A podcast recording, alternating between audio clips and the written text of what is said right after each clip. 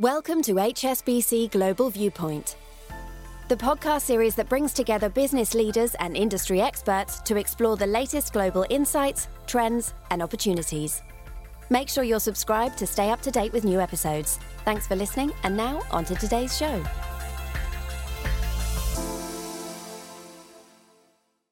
You're listening to the Macro Viewpoint, our weekly focus on the views of the HSBC Global Research team. This podcast was recorded on Thursday, the 26th of January 2023. Our full disclosures and disclaimers must be viewed in the link attached to this podcast. Hello and welcome, everyone. Will artificial intelligence one day take your job? We're going to explore what AI advancements may mean for all of us in the labour market today. Ahead of big decisions next week by the Fed, the ECB, and the Bank of England policymakers, we focus on how the aggressive rate rises to treat inflation here in Europe may affect the region's growth prospects. And with the focus in financial markets on the impact of China's reopening, we are looking at the outlook for metals around the world. Hello, I'm Aline Van Duyn in New York. And I'm Piers Butler in London. We begin this week with a look at a technology that has seen rapid developments in recent years artificial intelligence. Users can now create images and text in an entirely self generated manner, with OpenAI's Chat GPT tool getting much attention and a multi billion dollar investment from Microsoft. So, what do these advancements mean for the economy and the labor markets in particular? Could AI really take your job or mine? Let's ask James Pomeroy, Global Economist. Hi, James. Welcome to the podcast. Thank you for having me. So, James, should I be worried? Possibly. I think there's quite likely that artificial intelligence and the rapid developments we've seen uh, over the course of the last few months in particular uh, are making us think about the role that it's going to have uh, in influencing the labour market going forwards. I don't think necessarily it's going to take away an enormous amount of people's jobs entirely. I think the impact of artificial intelligence is going to be much more so um, taking away parts of our jobs. And actually, the encouraging thing is it's probably going to take away the boring parts of our jobs, the bits that are repetitive, the bits that don't require any really complex thought or idea generation, and a lot of the processes that we do um, day to day. So I think AI will not necessarily take many jobs, but the parts of our jobs it take um, will be probably much more interesting. So you have this fascinating chart in your report that shows that the interest in AI has rocketed up. And I guess that's because the AI du jour is Chat GPT. Explain to us why that's become such a sensation. So, for, for, a long period of time, economists and technologists have thought about artificial intelligence, this amazing technology that will transform the world at some point in the future. But then essentially what we got at the back end of last year was the release of this chatbot, ChatGPT, uh, which essentially has brought really showcasing the the power of artificial intelligence very very clearly in a way that people can use very very easily so it's allowed everyone in the world suddenly has access to this amazing AI bot and it's really unleashed the potential um, of what it's capable of. Now, that tool in itself is powerful and is an interesting development and will help a lot of people um, with their jobs or personal lives. And I think it's a really, really, really good invention. But the problem is that that's only the starting point. We then have to think, where does it go from here? And I think the huge leap forwards we've seen in the past um, few months has basically got people thinking you know, what is next in terms of artificial intelligence and how could it be rolled out much more broadly into people's jobs? And it's that next step that's really really exciting when we think about um, some of the use cases some of the um, impacts on the economy and of course the impacts on the labor market. So it's sort of got people thinking rather than necessarily being game changing all by itself no matter how good um, a, a step it has been and the challenge, in fact, is that ChatGPT doesn't always give the right answer. And that makes me think about what's the governance around something uh, such as such as that.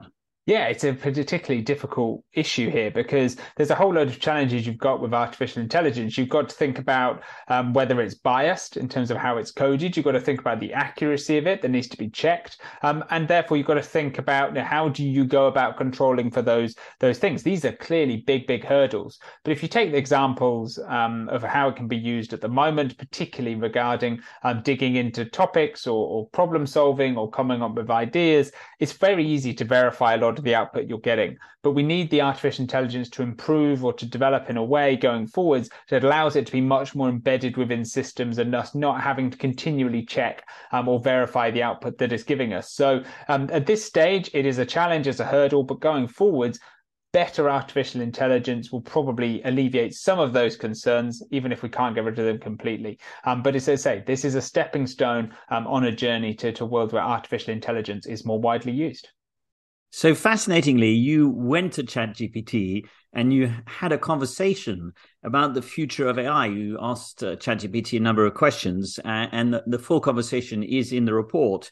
One of the questions that uh, I thought was quite brave of you to ask was what was going to be the the economist's role and how would it be affected by AI? What, what was the answer to that?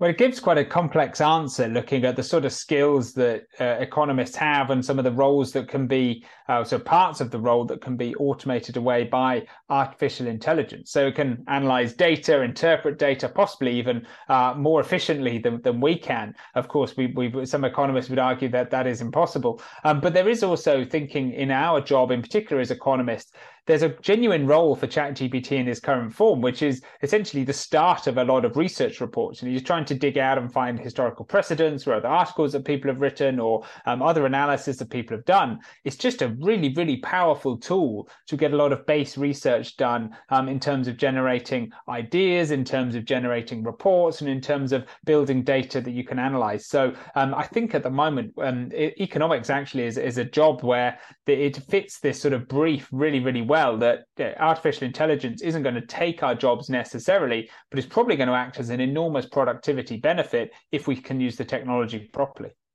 Well, I'll look forward to that. James, thank you very much for joining us. Thank you.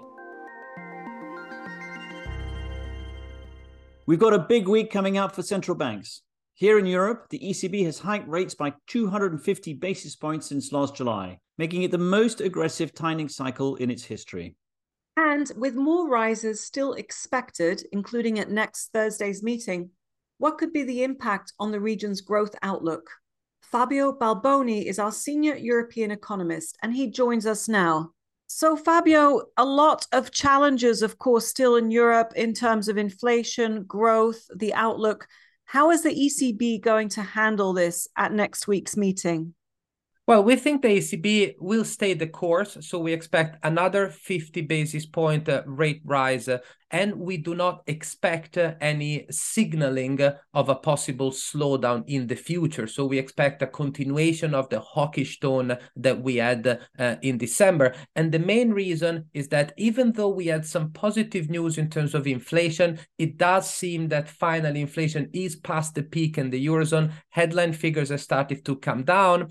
Actually, the main reason is policy intervention and a significant drop in energy prices. Gas prices have uh, halved since uh, last December. But when you look at underlying inflationary pressure, they're still building up. Core inflation is still going up in the Eurozone. And that means that the, there is still a risk of a possible wage inflation spiral emerging. And the ECB is very well aware of that. And what about the growth outlook? Because uh, if you look at the cycle a bit more broadly and looking into next year, you think that there is a bit too much optimism baked into the market right now in terms of the growth inflation trade off? Absolutely. Um, in our view, uh, the, the, prevailing view in the market and among some uh, uh, ECB policymaker is that uh, inflation uh, inflationary pressure will be tamed. Inflation will revert back to the ECB target within a relatively short uh, time frame and at the same time without having to pay uh, too much of a price in terms of growth. If you look for instance at the ecb growth forecast they already have growth above potential next year at close to 2%.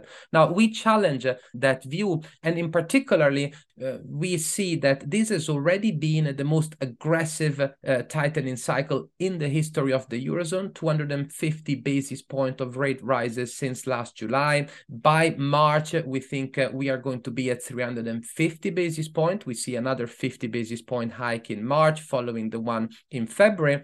And it's very unlikely that these will not have uh, negative consequences from a growth perspective. There are many channels um, corporate investment, housing investment, um, higher mortgage payment. Or even the public sector channel with a significant reduction of the fiscal space available for governments to support growth. So when you put everything together, in our view, it's more likely that growth will remain subdued, even if a recession can be avoided. And, and the other side of the equation, even on the inflation outlook, uh, as I mentioned, we see still ongoing underlying inflationary pressure. We think that wage growth is likely to stay high for at least the next couple of years. Uh, and, and therefore, we think that even those rate rises will not be enough to bring back inflation uh, back to 2% within such a short time frame as the market incur- is currently expecting. So within that market view, we certainly see a risk that even either the ECB will have to be more aggressive to bring inflation back to 2% faster with more negative consequences from a growth perspective, or that the ECB will have to live for a higher inflation for longer. Very interesting, Fabio. Um, can you just talk a little bit more about the wage pressures? Uh, any any quick thoughts on that and, and how important that is? Absolutely. Wages are uh, the one to watch. Uh, what we see in the Eurozone is uh, wages are going up. Um, of course, the labor market is very tight. Wages in the Eurozone tend to be backward looking uh, because of the importance of collective deals, because of the importance of inflation indexation. So we haven't seen wage growth in line with inflation for last year. But what we tended to see is that pay rises are spread over several years.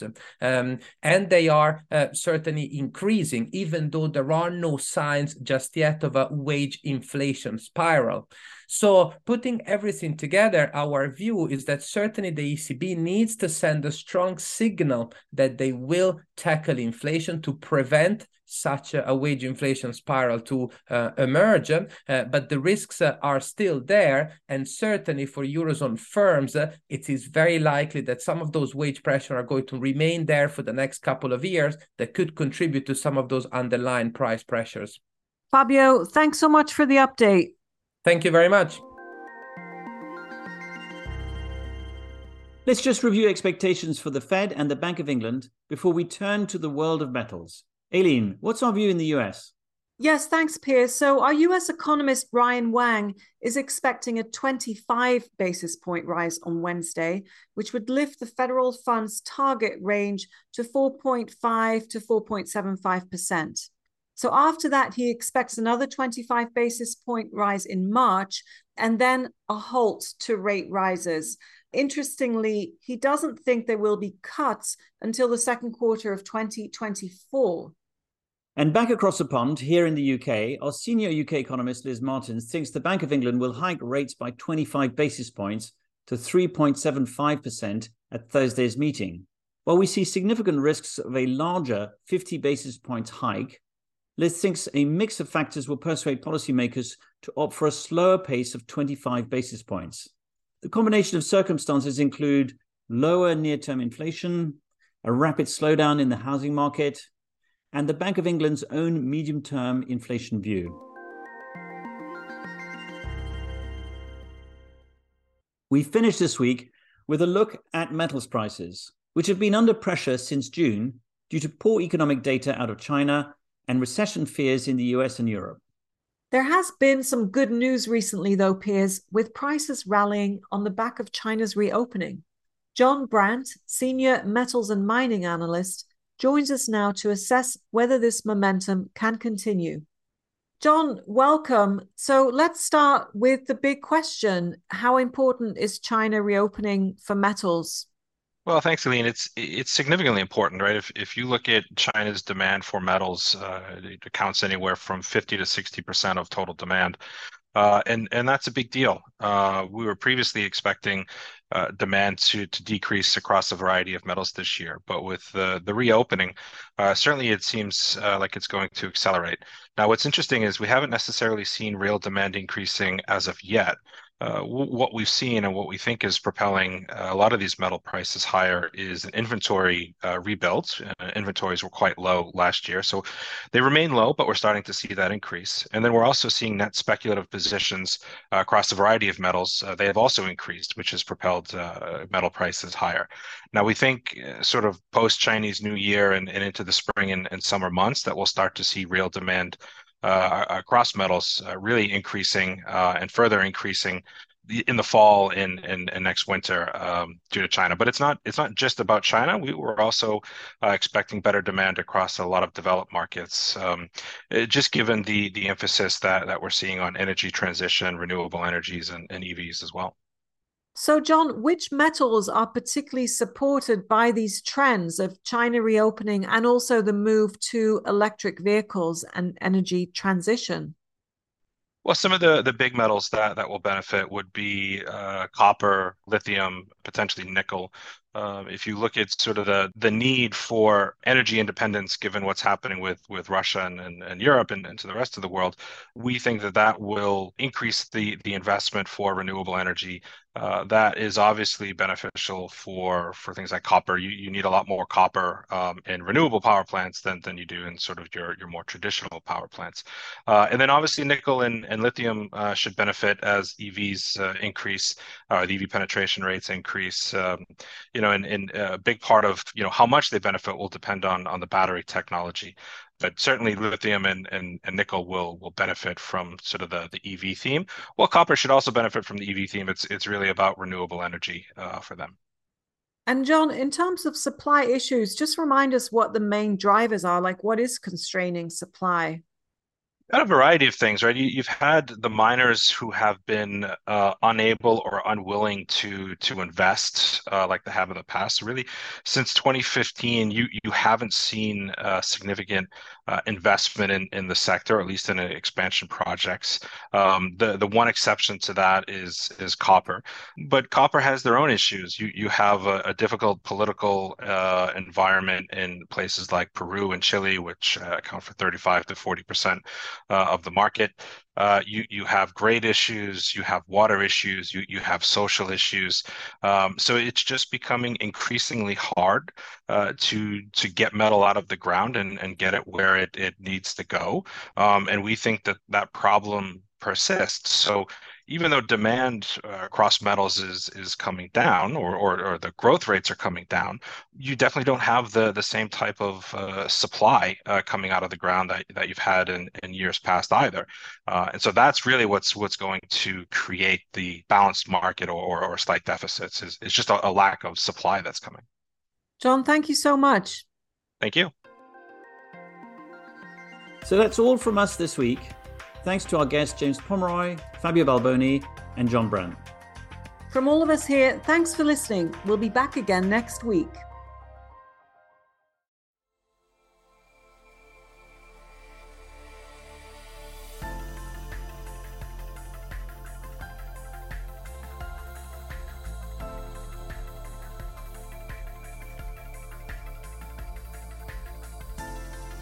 Thank you for joining us at HSBC Global Viewpoint. We hope you enjoyed the discussion. Make sure you're subscribed to stay up to date with new episodes.